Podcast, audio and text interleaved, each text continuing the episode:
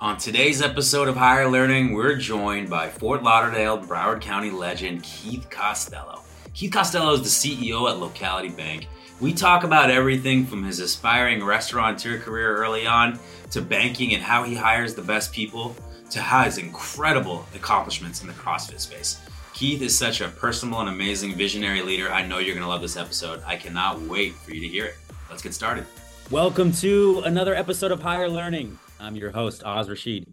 Today, we do have a very special guest. It's Keith Costello. He is the CEO of Locality Bank. Keith, how you doing today? Doing great, Oz. Thanks for having me.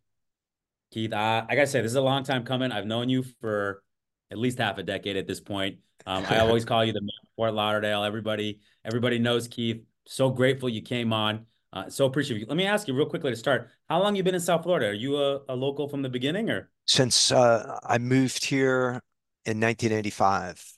Okay, so so it's changed a little bit in that time. Yeah, a, a right? little. Yeah, a few more people right. here. a few more, people. few more buildings. Yeah, things like that. Love it, man. So I want to talk about this because I find you to be one of the more interesting people I know because you literally found and run a bank, right? And and for me, it's just super interesting to even how you get into that space. So I want to talk about locality first because I, I, this is a relatively new venture. I knew you when you were working at the previous bank. I'm interested for your vision for locality and how you feel like it differentiates from other choices out there. So, I think that's in the story that I tell about the bank. You know, so so I'd actually started a bank in in 2009. It's the first bank I started in Fort Lauderdale. And, um, okay. you know, that was obviously a really traumatic time as well. This bank, then I became the CEO of a bank called First Green in between those, since we sold Local, since we sold Broward Bank of Commerce. And then, you know, so I had to non compete in 2020. And think back to that time, right? COVID, PPP. People are under the impression they're going to lose their businesses. Or, you know, if you're working in a company, you're afraid you're going to lose your job everybody's uh, it's really panic mode. And so if you're a business owner, you're trying to get a hold of your bank, trying to get some of this PPP money, which if you're the CEO of AutoNation or City Furniture, that phone is being picked up and they're saying, yes, sir. How much?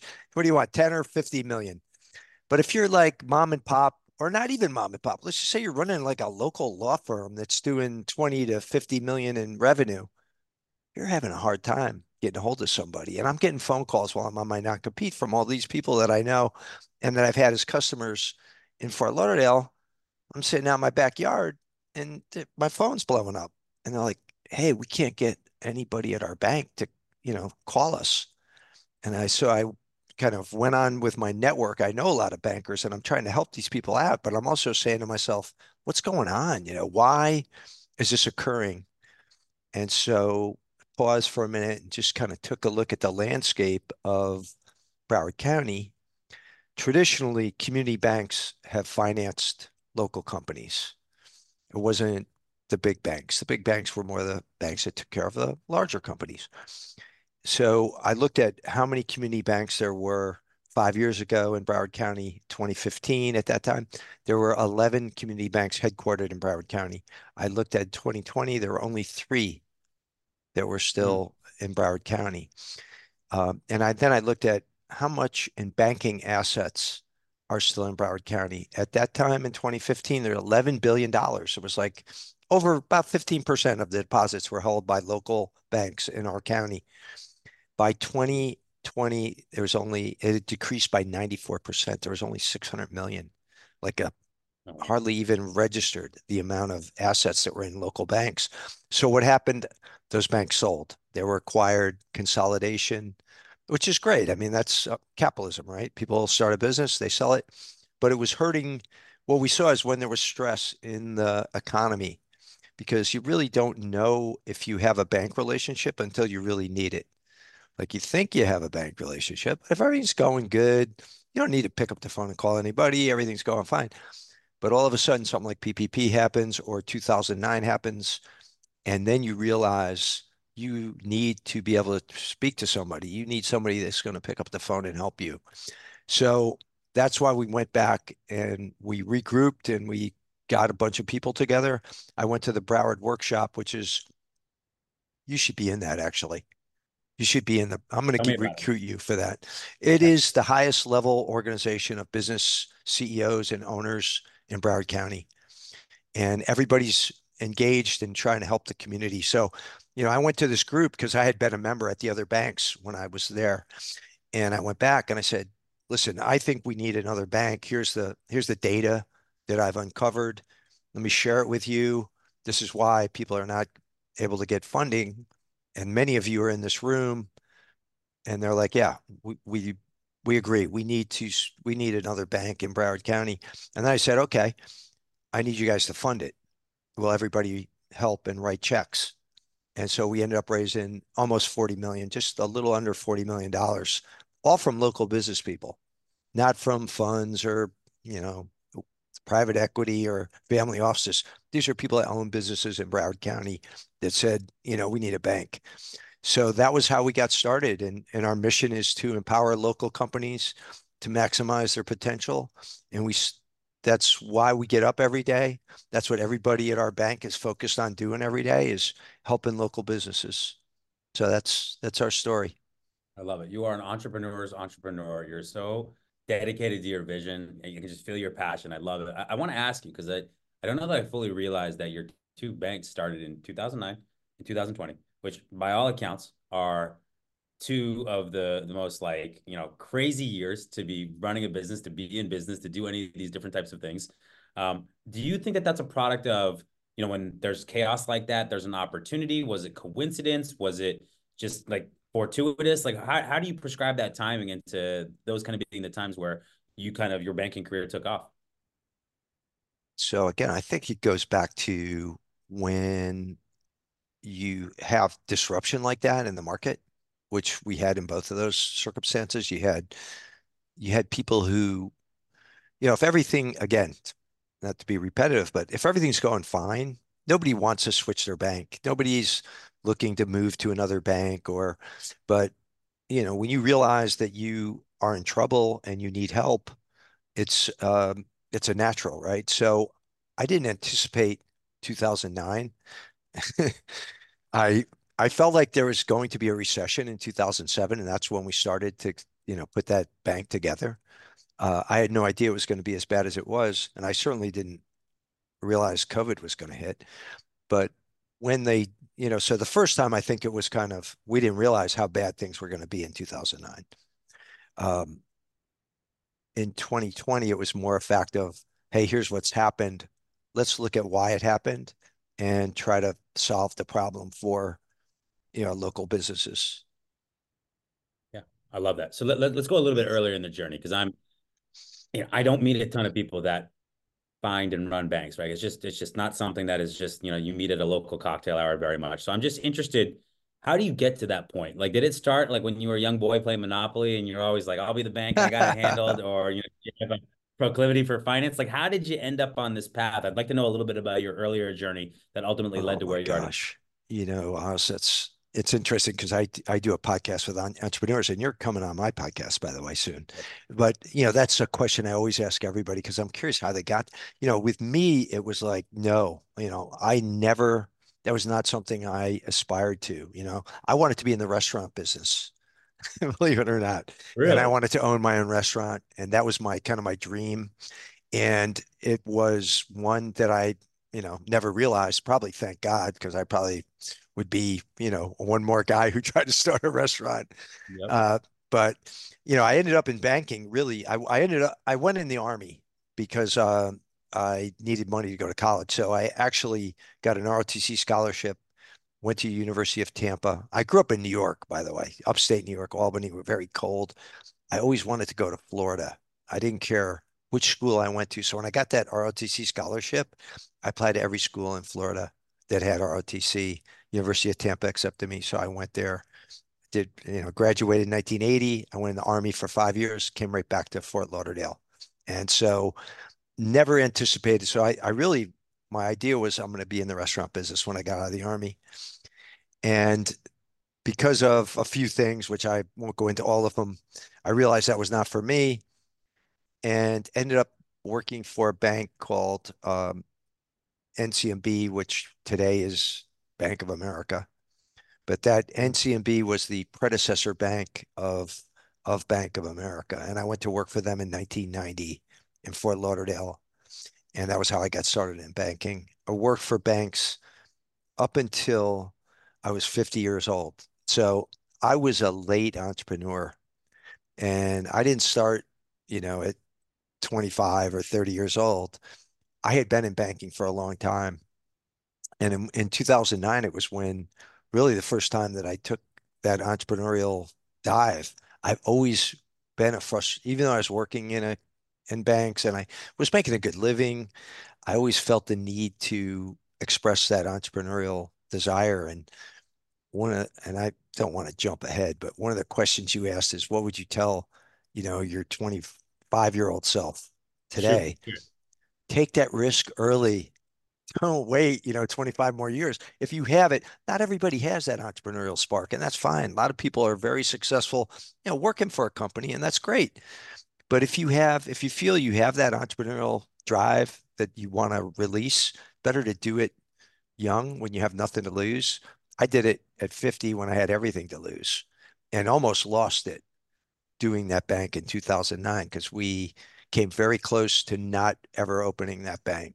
So I love that. I think like one of the things that I recommend to people who are early in their career, especially when you're just getting on your feet, is like when you get later in life, all of a sudden you have to be doing things for a family, a child, like you have different responsibilities. And now your ability to take risk and, and stomach risk is a lot less than than it is earlier on in your career. And so when I'm giving advice to people early on, it's don't worry about chasing the biggest salary right off the bat. Don't worry about chasing the biggest title right off the bat because it is not where you start. Absolutely chase opportunity, chase learning, chase people that are going to make you better. If you do that early in your career, right? Maybe you're eating top ramen through your mid 20s, but by the time you get to your 30s and 40s, if you've done it right, you know, it's going to be more filet mignon because you're learning and you're you're taking those opportunities. So I always find that like kids who are coming out of school and they're like, I got to make sure I get the the right salary and all that. And I'm not I, not far be it for me to tell anybody that that's not important, but I just think that the main thing that I always focused on is what am I going to get out of this outside of status and financial opportunity early in my career? And it worked out pretty well for me. So I think that is great, great advice. The other thing I'll add to this is that you know, many don't know this about me. I actually had a burgeoning career in the banking industry. Oh, um, oh wow! I worked at Wells Fargo um, at the University of Arizona. I worked across the street from the university. Um, I was the number one sales guy in Arizona. I multiple believe that in a row. Um, here's why. and I tell people this all the time. Um, it's right when they had come out. This is back in like 2001, I want to say. They had you weren't making check- up you weren't making up accounts and stuff like those other. Oh, no, no, no, no, no. Okay, okay. You got to be ethical in sales. Your name is everything. um, the free checking accounts had just come out, and overdraft protection had just come out. And the reason I would tell people like, well, like, how are you like selling it like this? Is because like I'm not selling anything. Like you're telling me you want to, you know, you want to have a minimum amount in your checking account, or you're going to get a charge. Like that doesn't make any sense. Or you're telling me like you're coming here with your thirty dollar overdraft fees. I can get you into something that's going to save you all this money. And, you know, I'd have all these college students coming across the way. I'm going to be honest. I had, you know, some sorority girls coming across and I was like, you know, let me get rid of some of these fees for you. You just got to sign up for overdraft protection. But the reality situation is I believed in what it was. I didn't feel like I was giving something to somebody that they didn't need. If anything, I was like, I can't believe you wouldn't sign up for this. Let me help you. I can help fill out the information for you. This is going to really help you. And people yeah. felt that. And that's informed a lot of who I am today. Like if I don't buy into what, if I didn't believe in MSH's services, if I didn't believe in what our software did, I'd be a terrible, terrible at selling it. I can't do that. But if I believe at my core, people I think can feel that authenticity. So anyway, a little bit of an aside, but that was my banking career. Fortunately, it only lasted two years. I went in a different direction. Otherwise, who knows? We might be competitors right now. You might um, be running Wells Fargo today if you oh, hung out. Man. No thanks. I'm good. Um, so we've talked about one of the things I, uh, you and I have really kind of hit it off on is that CEOs, right, um, or just people who are executives in their career. You know, I follow sports really closely, um, and so you talk. They talk a lot about you know physical well being. Like LeBron James famously spends a million dollars on his body a year, and then more recently, we're seeing the focus on mental health and sports psychology and that aspect of it with these high performance athletes, right? But when you're an executive, right, um, you are maybe not doing the same level of physical exertion, maybe not at least in your job, but the mental reps, the stress the long hours, the jumping from meeting to meeting, the high intensity um, it demands some level of taking care of yourself. So this is the trend that I think you and I have seen and observed over the last five to ten years really take off. I'm interested in how you've adapted that to your life and maybe why it's why you think it's important.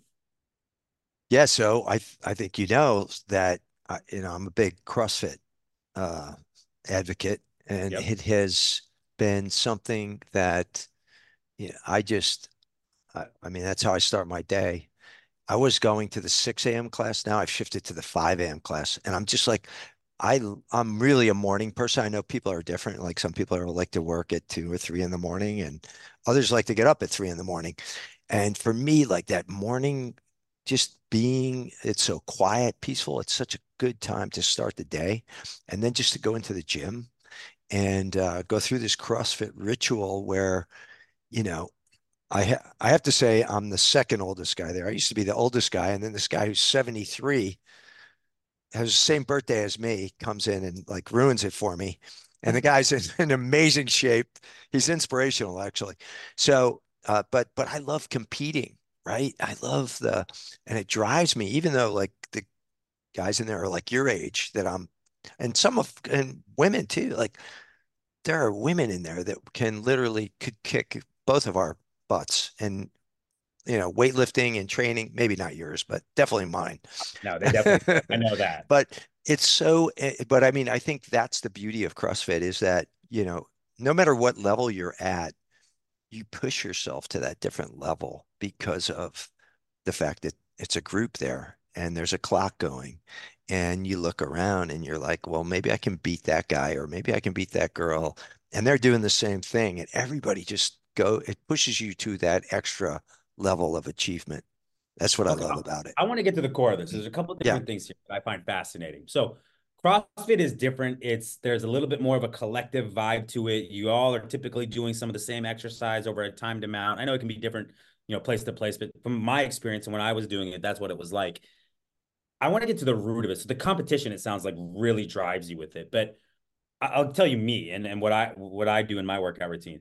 For me, like, you know, there's two places where like I'm a pretty friendly guy, but there's two places where it's like you're not gonna get my best self because I'm kind of like focused on my thing. And that's if I'm playing basketball where I'm feeling hyper competitive, right? Or when I'm at the gym. Because when I'm at the gym, like I got my whole armor on, I got my headphones locked in. I, I'm listening to my hard rock music. It's me versus the metal. And it's a very, I gotta be honest, it's kind of meditative for me. Like I almost like I've had people say, Hey, can I come lift with you and stuff like that? I'm like, this is kind of my thing. Like I want to do this for an hour. I want to go in the sauna. I want to be done. But CrossFit's very different. It's much more collective. It's much more pushing each other. So I want to get to the root of that. The competition's important to you, but like, what is it about the group dynamic that really does it for you? Do you find that you're motivated and pushed like that? Would it be the same if you were doing it on your own, or how do you kind of deal with that dynamic? It is definitely better. Like I've done the, the on my own thing too, and I've I've did that for many years. Um, this is it's almost like I would liken it to going through uh, like something very difficult, whether it's at work, personally, with a group, right? A really challenge, like almost like combat, uh, because it's such a challenging thing you're going through with a group of people, and so it's competitive but it's also like, hey, we all did this.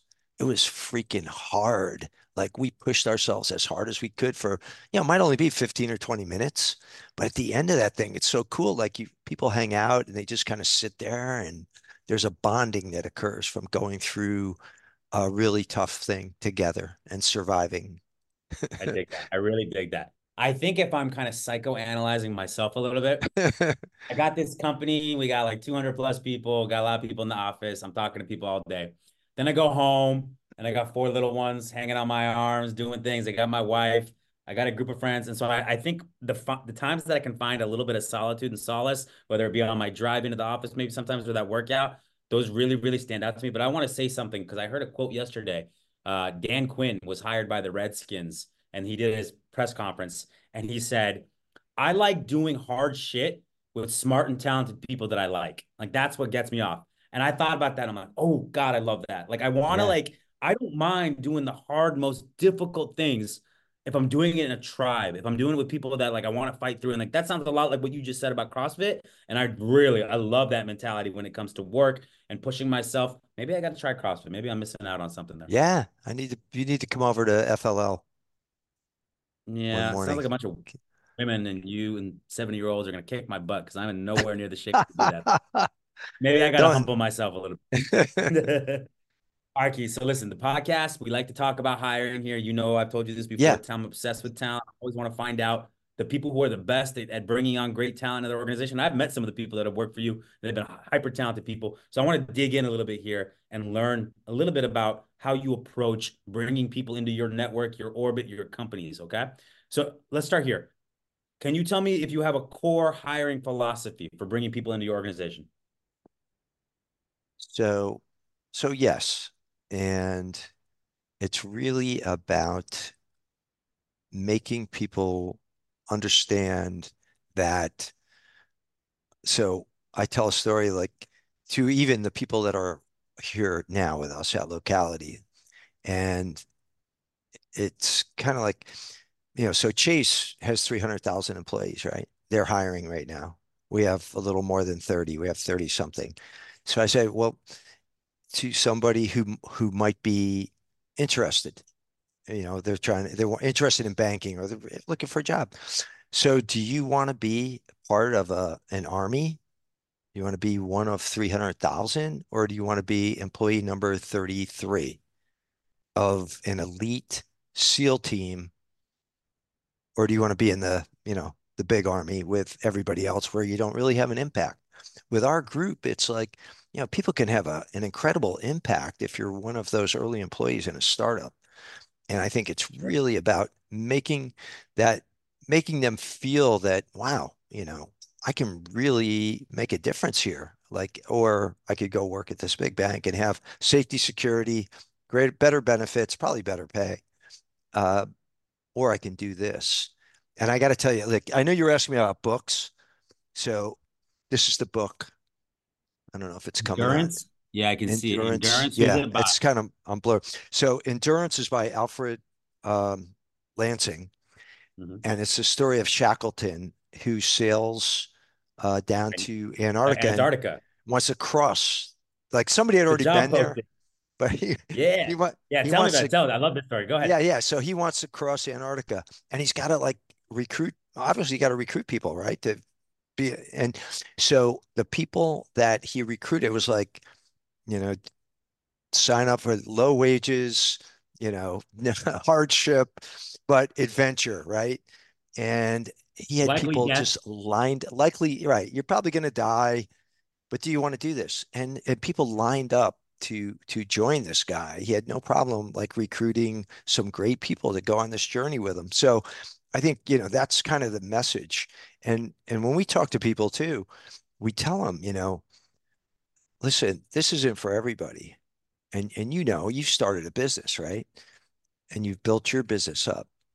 In the beginning, it's like it's hard. It's never easy, right? It's still not easy for you. You're just at a different level. But when you're starting, I mean, it's really hard. And you got to have people who are like no, there's no warriors. returns either. That's the worst part. Like at least when you get to a certain level, it's like, okay, I got, I got like I'm taking care of myself. I'm taking care of my family. I've got, you know, a mission. We've got a vision. We've got all these things.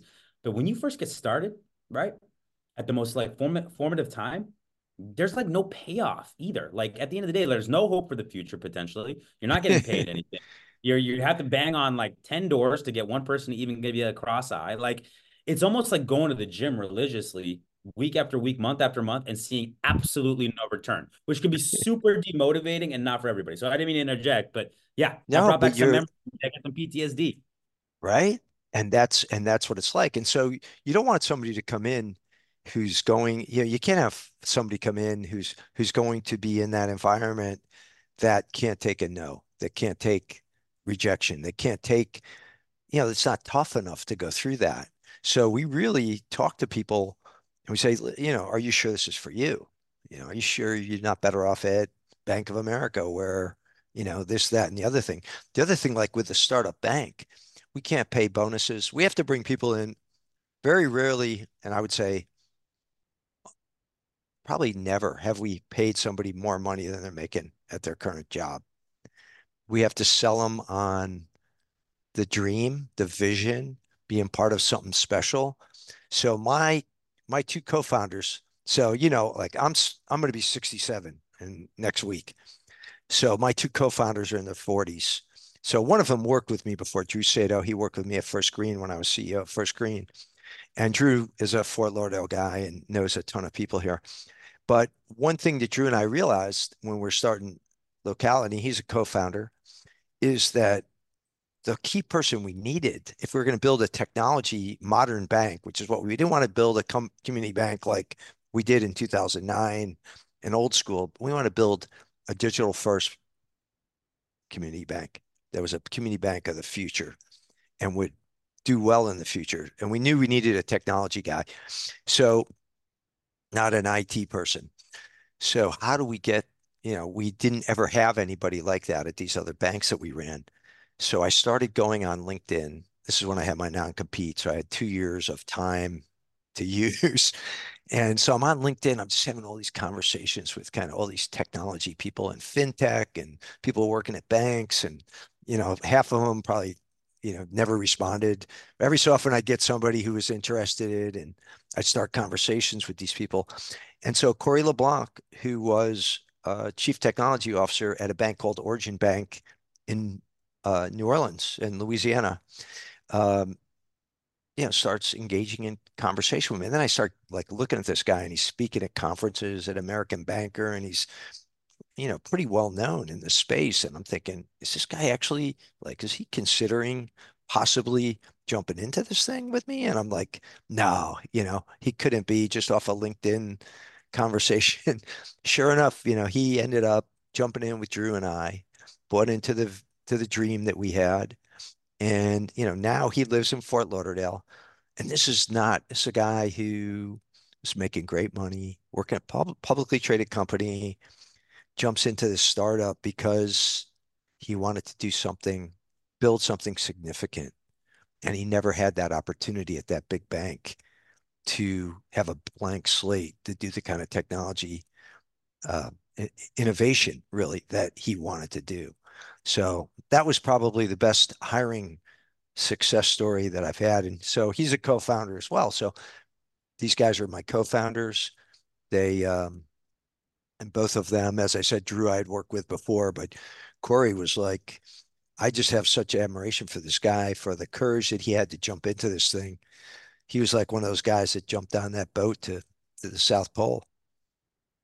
Yeah, I love that. Um, think makes me think of a couple of different things. I, really early on in my career, my corporate career, I got a lot of great lessons, but one of them was, you know, find out what the people around you and the people above you are motivated by and then speak to your audience in their language, right? And so I found out pretty early on some people are motivated by money, some are status, some people want to look good, some people are fear of getting admonished. Like there's a bunch of different motivations out there. And if I'm being really honest, a lot of that algorithm of hiring fit that we work on with our software, behavior is important, capability is important, but man, situation and motivation are such an underlying aspect of whether somebody is the right fit or not. To your point about, you know, uh, Corey, you know, Corey could have been like ticked off every box, right? But if he wasn't willing to move from New Orleans or this wasn't the right time or his wife or family was against it, then it might not have ever worked out. And that's something that I don't think we take into enough context when it comes to finding that great fit for us. But anyway, coming back to the motivation aspect, if you understand what that is, right, then you can find the right people. And you want people, obviously, that are builders, right,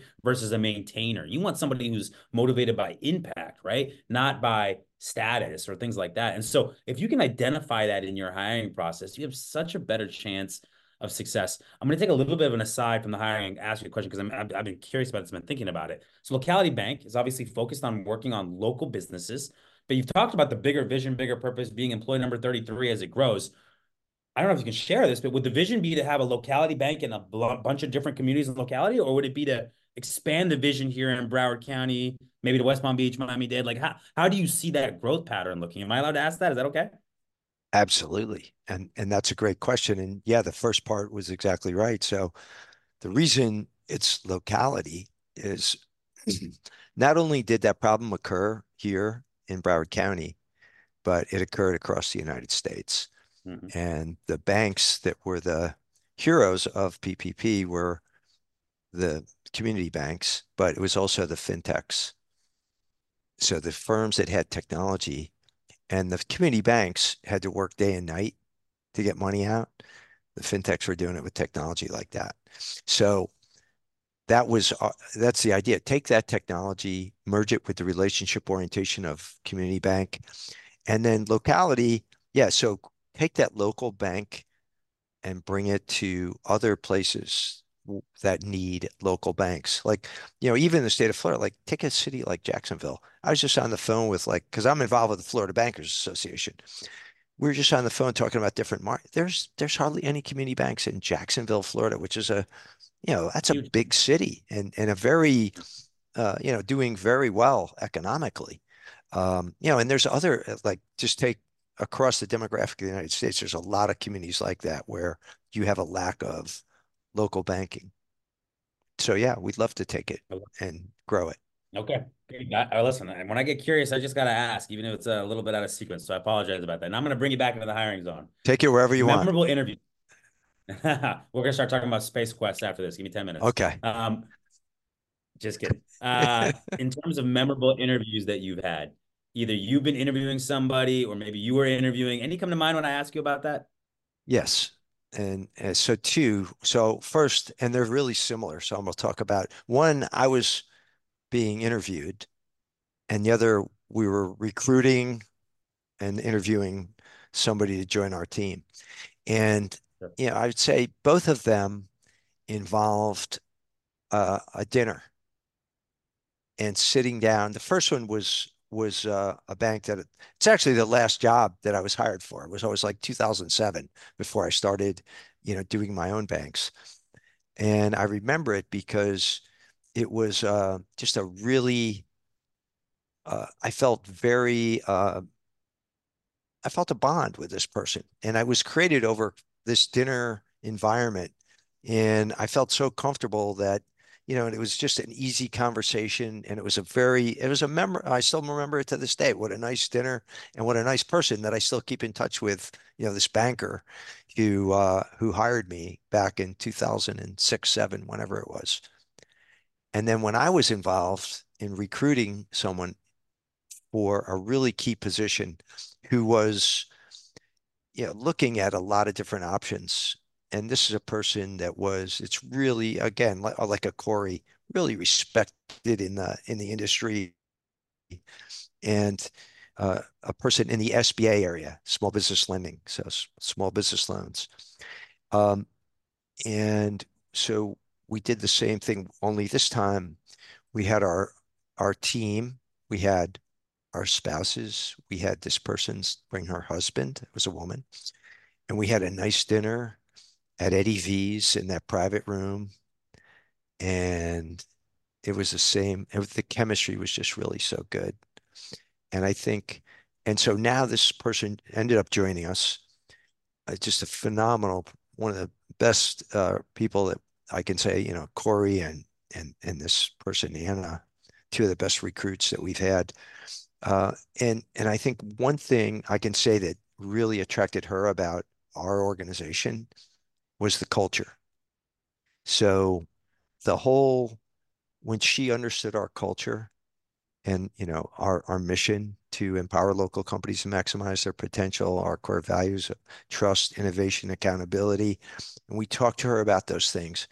And now I have her talk about them because she embraced that so much. Yeah, and I've had her talk even in our team meetings. I said, you know, you're so excited about our culture. You know, she would talk about it with people that she was recruiting then. As she's recruited people from the same bank where she that she came from. And she would mm-hmm. use that same message so well that I was like, wow, you should talk about this with our entire team because you've really embraced it. Yeah, I, I gotta tell you what. So I love the dinner lunch interview setting for a lot of reasons. A lot of people give the cliche, I want to see how they treat the waiter. It's like, listen, man, if you can't be an asshole for an hour, then like you, you're wiped out. I don't think that's a great indicator. I think everybody can kind of put on a show if they need to for an interview. But what I love about the like dinner situation, particularly if you bring a spouse, is that you're getting into a less stuffed up environment, right? You can get to know the person, I think, at a more deeper, more personal level there is some complexity to it too, right? Like, how do I like make sure I'm eating the right meal? How do I make sure I'm talking in between bites? How do I handle things with the server? How do I handle the alcohol distribution if I'm drinking or not? Um, like I think these are things that are like if you're bringing in an executive, you're bringing in somebody who had an important role in your company. These are the type of things that I think number one, you can get some good analysis that you might not otherwise have. But I think even more important, I think you build a deeper bond and you learn more about the whole person, particularly with regards to the spouse. Um, I I try to do that as much as I can. I find that um, I'm pretty I'm authentic. I try to be myself on video, phone, whatever it is in person. But you get me in a dinner setting, and it really becomes more about the whole person on both sides. So I really think that's a smart thing on your part. It does not surprise me that two of your most memorable interviews came in those settings. I will say one funny story. I we we do this sometimes at MSH um, when we're hiring people, especially that are directly reporting to me. My CFO took this to another level. I don't know if I'd recommend this. He did a interview, a lunch interview with one other of our team members we were hiring for multiple sales positions. So he invited the senior salesperson and the junior salesperson to the same lunch. And they went and they had a lunch and, and we ended up hiring one person and not the other.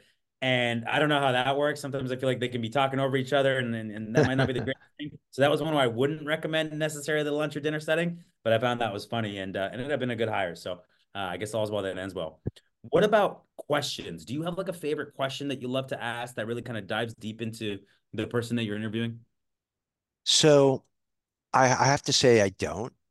And I've I've also found for me one of the things I guess that I've learned myself, and I've read like all these interview questions, which I'm sure you have. You know, there's a bunch of them out there. Um, I think anybody, my my sense is anybody can interview well if they really want to.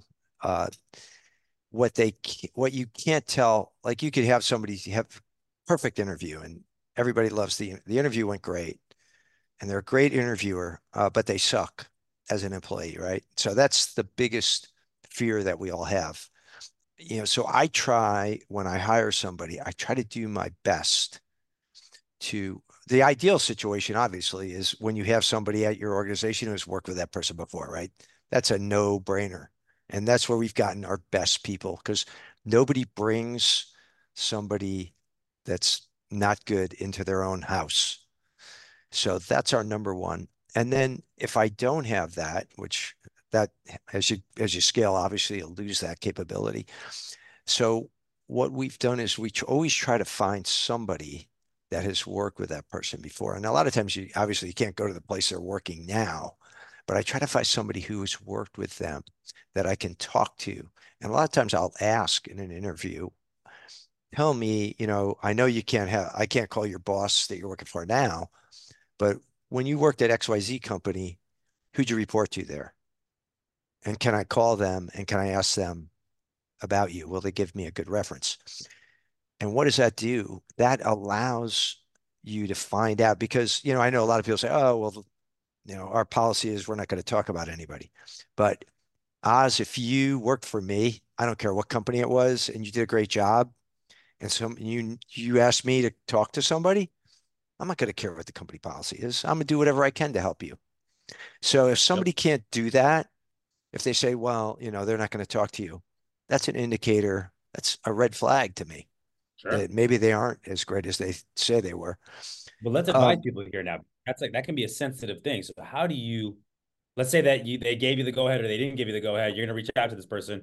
What's the message? How do you approach them? What do you say? Just just very candidly, I'm interviewing this person, you work with them, tell me about it, or how do you approach that? Yeah, exactly. Ex- exactly that. You know, so I will first of all, you know, I'll get the person's permission and I'll say, I want you to call that person and, and ask them to take my call. I want you to set that up.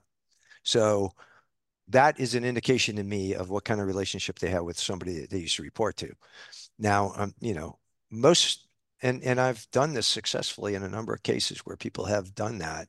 And so, yes, I make that call and I say, or other people in our organization, we kind of, that's one of our criteria now to hire somebody. We want that to occur because if that doesn't occur and we can't get a good reference on somebody from somebody that they reported to in the past, it's a, as I said, it's a red flag, but it's basically, yeah, tell me about that person. What was it like to work for them? Would you, you know, would you recommend them? Mm-hmm. If I can't get that, I'm going to, I'm going to pause and uh, probably not hire that person. Yeah, it's a little bit of a variation on the standard. Give me some references I can call because that's more set up You're more kind of asking them in the moment. I want to call your direct manager at this company. You know, any issue with that, and then you get kind of see how they deal with it on the fly, right? And I suppose there could be scenarios where, you know, they didn't get along with their manager and it wasn't on them. But also, yeah. I think it's a pretty good indicator. Well, what manager can I talk to? Because if I can't yeah. the rest of your career, then that's a problem. I like that. Right. I think that's really smart. Um, Shackelford, I think, did a great job of what I would consider a realistic job preview. That's really important because as much as it's about you bringing in the right person in your organization, these people are committing their lives to your your company, your bank. You're they're working for you, right? And so that's a big deal, right, at the individual level. I'm wondering how do you create a realistic idea of what it's like to work at locality? Do you do anything outside of telling them, or you just emphasize certain things, or how do you kind of give them an understanding of what they'd be walking into if they took a role with you?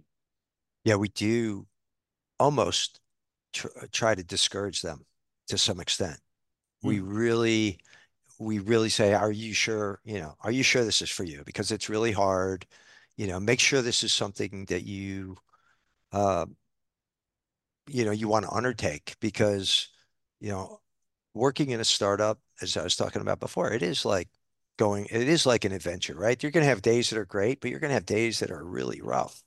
And, you know, we don't have all of the things that, all the safety, security, and everything else that you have at a big organization. We don't have the great benefits. We can't pay bonuses. We can't do this. We can't, you know, your pay is not going to be as good as you, if you went somewhere else. But what do we have? We have stock options. And that, if somebody bites on that, then you know that's a builder, right? Mm-hmm. If they're mm-hmm. willing to take less pay now for that, you know, you've heard about that study they did with little kids, like delayed gratification. Can you, yeah, I you know, did it with my kids. I yeah. Would, I would say one cookie now or two cookies in five minutes. right. right. So if you can delay gratification and they do that test with the little kids, you know, that's an indication that you're going to be very successful later in life because that's the key to success, being able to be disciplined now, make less for a future reward. And so that those are that's one of the key selling points that we have is yeah, we're going to create a lot of multimillionaires with this company but you've you know you're maybe not going to make as much money as you would make at Bank of America at day one, and you're gonna you're gonna you're gonna really have to sacrifice in the short term for long term benefits and buy into building something. Yeah, but you, you will be rewarded. Even it right, and you'll be rewarded. I, I think you know, now we're gonna sound like a couple old guys, like you know, on, on, on the porch here, but like really, if I look at right now and I'm looking at some of the newer workforce, and I, I, hate some of the sweeping generalizations they people make, and you read some of these articles, there's some some things that are, are, are generally true and that are bad and good with with new generations. There's no question about that. But that delayed gratification, I don't know, man. I feel like like with with with social and with dating and with job hopping just seems like more and more like like people do not want to delay that gratification. They want to just get that gratification. They want to get that dopamine hit and it doesn't always work out long term. There's something to be said about grit and perseverance. Like now, maybe grandma and grandpa staying with one company for 40 years and getting the gold watch at retirement. Maybe that's too far the other way. But I don't think that this constant, you know, I, I, let me see what else is, is, you know, FOBO, fear of, uh, what is it, Jackie? Fear of better options. I'd never heard that until yesterday. yeah, um, yeah, there seems like there's more of this fear of better options. What do you think about that? Am I on, onto something or what? Yeah, well, you know, my kids are all my kids range in age from 21 to 30. So, you know, I've seen that and I've constantly am advising them not to jump jobs rapidly, you know, to just stick it out, stay with something for a while. Uh, but yeah, I mean, I think there is uh, that FOBO. I mean, I hadn't heard that before, but that's a that's an interesting term, and I think uh, yeah, it probably does have a lot to do with social media and the fact that, you know, they're seeing all these kids getting rich or seemingly getting rich, right? Who knows? right? Like they're posting it. They got a they got a Lambo and a, you know, a gold chain. Yeah, but... It's especially difficult down here in South Florida. Home of the fifty thousand dollar millionaire. I mean, we see it everywhere. yeah. Um, yep.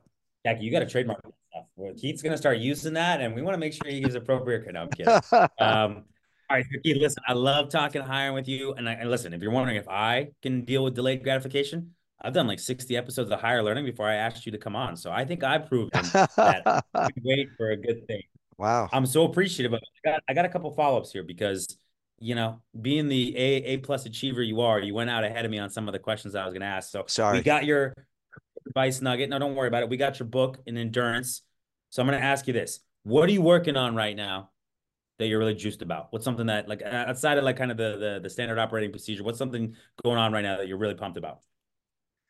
So, two things, uh, because because you know every year obviously we do a strategic planning session where we talk about you know what and our goal is to like whittle this down because one thing I've learned is if you have 10 priorities that means 10 things are not going to get done right you've got to it's and it's everybody's got something they want to add to the list. It's so easy to build a big list of all these projects and things you want to do. It's hard to eliminate.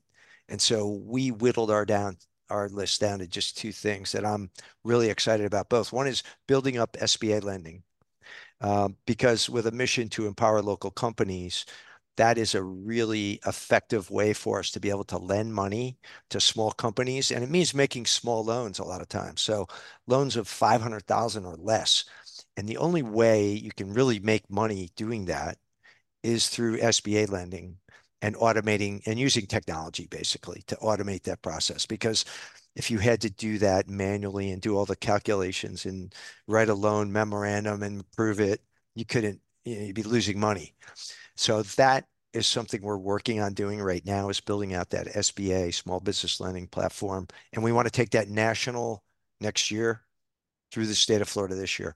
The other thing that we're really working on again is another technology initiative because I think banking, like probably every other business, is all about technology and how do you utilize technology and how do you make things easier and less friction less friction for your customers. So we call it it's a concierge banking initiative where we're trying to create you know let's say that you wanted to open a business account. How can we do that quicker easier faster than anybody else out there or a personal account? So we're our goals are to have the the least uh, or the greatest customer experience when it comes to opening an account, whether it's a personal account or a business account. And so we're working now on that initiative. And then that'll transform, you know, those technology initiatives. As soon as we get one done, we go on to the next one, you know. So there's a lot of that.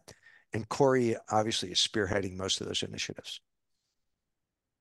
Love that.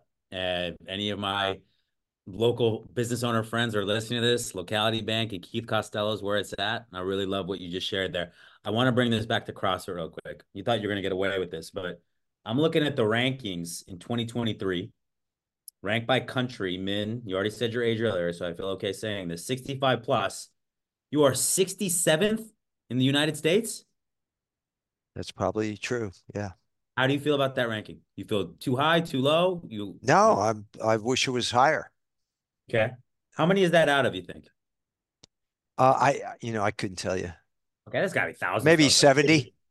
No, no, I don't that's know. Huge. Okay. okay, and then I see 2023 quarterfinals. You were 133rd worldwide. Yeah. So my you, best. Underselling yourself, man. You are like yeah. top dog here. That 73 year old. And 23 was not a good year you. for me, to be honest with you. I spent some time in the hospital last year. Uh, so 23, I couldn't really finish the open. I that's even without finishing.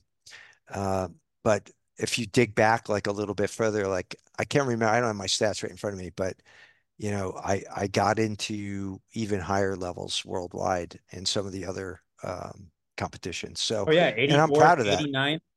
Yeah. What's this a picture of right here on your profile? That's Ernest Hemingway at a bar in Cuba, in Havana, and uh, I don't know why I happened to pick that, but it looked like a cool picture. I love it. I got a Frank Sinatra one on Twitter and X. I don't know why I have it. It's cool, so it's there. All right, last question. Yeah, you took my you took my, my my career advice one. You had to have given thought to what type of restaurant you were going to own and what name. I want to know what details. What were you going to do? Was it Italian? What was it going to be? What is it a theme? Anything?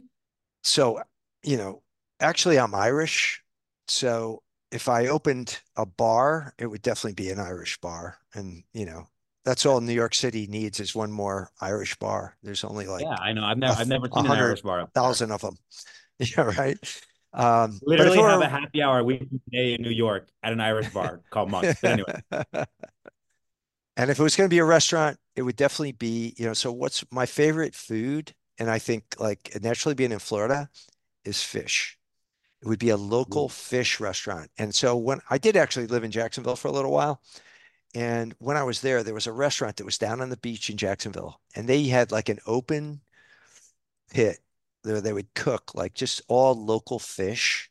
And I thought that is a great idea. Because one thing I hate is going to a big chain restaurant. Like the steaks are fine, but fish, like you're serving fish from, you know, Thailand or, you know, Portugal or I want local. I want. Florida fish, man. I want some good yellowtail snapper or some dolphin. Yeah, I don't want stuff from some other country. So anyway, I love it. You need a bank. There's locality. If you need seafood, Costello's Fine Fish and Seafood open, open coming, coming soon. a Yeah. near you. Keith, Right. brother, I appreciate you, man. I'm looking forward to getting together on your podcast, and hopefully we can get a nice meal sometime soon. Maybe some seafood, some some white wine. Enjoy it, okay? All right. Sounds good, Oz. Thank you. Right. Really enjoyed it. Talk it. To you. Okay. Bye. Thank you for listening to Hire Learning with me, Oz Rashid. If you enjoyed this episode, please leave us a review and be sure to subscribe so you never miss an episode.